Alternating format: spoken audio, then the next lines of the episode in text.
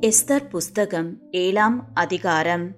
ராஜாத்தி ஆகிய எஸ்தருடனே விருந்துண்ண ராஜாவும் ஆமானும் வந்தபோது இரண்டாம் நாள் விருந்தில் திராட்சரசம் பரிமாறப்படும்போது ராஜா எஸ்தரை நோக்கி எஸ்தர் ராஜாத்தியே உன் வேண்டுதல் என்ன? அது உனக்கு கொடுக்கப்படும். நீ கேட்கிற மன்றாட்டு என்ன? நீ ராஜ்யத்தில் பாதி மட்டும் கேட்டாலும் கிடைக்கும் என்றான். அப்பொழுது ராஜாத்தியாகிய எஸ்தர் பிரதியுத்தரமாக ராஜாவே உம்முடைய கண்களில் எனக்கு கிருபை கிடைத்து ராஜாவுக்கு சித்தமாயிருந்தால் என் வேண்டுதலுக்கு என் ஜீவனும் என் மன்றாட்டுக்கு என் ஜனங்களும் எனக்கு கட்டளையிடப்படுவதாக.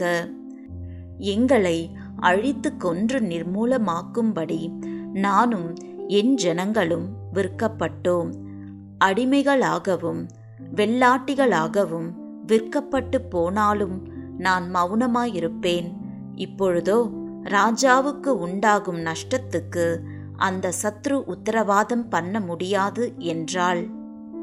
அப்பொழுது ராஜாவாகிய அகாஸ்வேரு மறுமொழியாக ராஜாத்தி ஆகிய எஸ்தரை நோக்கி இப்படி செய்ய துணிகரம் கொண்டவன் யார்? அவன் எங்கே என்றான்.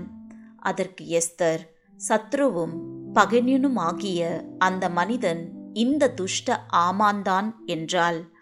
அப்பொழுது ராஜாவுக்கும் ராஜாத்திக்கும் முன்பாக ஆமான் திகிலடைந்தான்.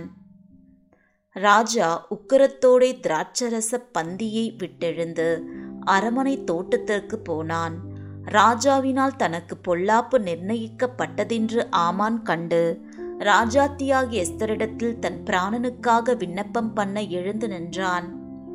ராஜா அரமனை தோட்டத்தில் இருந்து திராட்சரசம் பரிமாறப்பட்ட இடத்துக்கு திரும்பி வருகையில் எஸ்தர் உட்கார்ந்திருக்கிற மெத்தையின் மேல் ஆமான் விழுந்து கிடந்தான். அப்பொழுது ராஜா நான் அரமனையில் இருக்கும்போதே என் கண்முன்னே இவன் ராஜாத்தியை பலவந்தம் செய்ய வேண்டும் என்றிருக்கிறானோ என்றான். இந்த வார்த்தை ராஜாவின் வாயிலிருந்து பிறந்தவுடனே ஆமானின் முகத்தை மூடி போட்டார்கள் அப்பொழுது ராஜ சமூகத்தில் இருக்கிற பிரதானிகளில் அர்போனா என்னும் ஒருவன் இதோ ராஜாவின் நன்மைக்காக பேசின மொர்தேக்காய்க்கு ஆமான் செய்வித்த ஐம்பது முழ உயரமான தூக்கு மரம் ஆமானின் வீட்டண்டையில் நாட்டப்பட்டிருக்கிறது என்றான். அப்பொழுது ராஜா அதிலே அவனை தூக்கி போடுங்கள் என்றான். அப்படியே ஆமான் மொத்தேக்காய்க்கு ஆயத்தம் பண்ணின தூக்கு மரத்தில் ஆமானையே தூக்கி போட்டார்கள். அப்பொழுது ராஜாவின் உக்கிரம் தணிந்தது.